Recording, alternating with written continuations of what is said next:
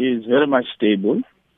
Um, this is what we received uh, um, um, uh, uh, on Saturday night that uh, she did try to commit a suicide, but uh, the the parents and the friends were were were able to assist.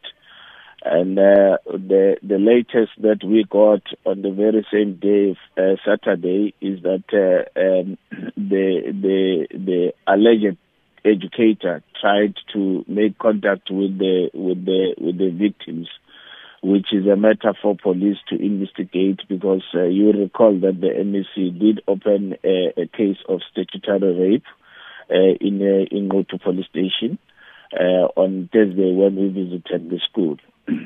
what is going to happen moving forward is that uh, the MEC uh, appointed an investigating team that uh, he gave uh, a time frame of two weeks, which starts today in earnest. So the team will be going down to the to the to the to the area to start their investigation.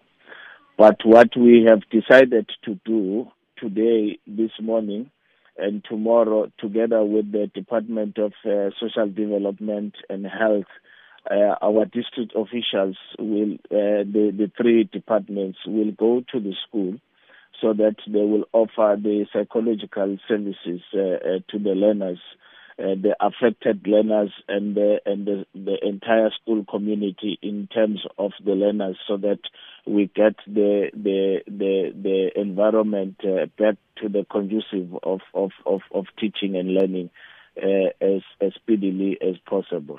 Mr. Mhlambi, as we understand, this very same teacher has a known history of sexual harassment. Uh, so, was there a vetting process in place when he was transferred to the school in Nquthu? that that is why even uh, in our communities you you you you you you, you still have people who who are second uh, uh, uh, uh offenders and, and and stuff like that. Some will be vetted. Some will will you you, you will not have the the information the full information because it is only now that we're getting the information as to why he was moved from the from the from the other school. But before, it was on the basis of of him uh, not falling within the PPM of of the school. In other words, the school uh, got reduced in terms of the teachers that were required. So we we were not uh, exposed to the criteria that was used to declare him in excess. It's it's only now that when we we are digging deep into his history that we are getting these things.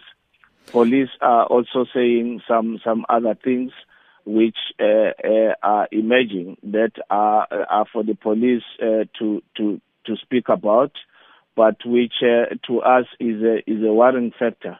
Uh, uh, to then say we've been keeping such a, a person in our in our in our in our fraternity not knowing that uh, he was going to be uh, preying on the very same uh, children that he's, is, he's supposed to be uh, looking after.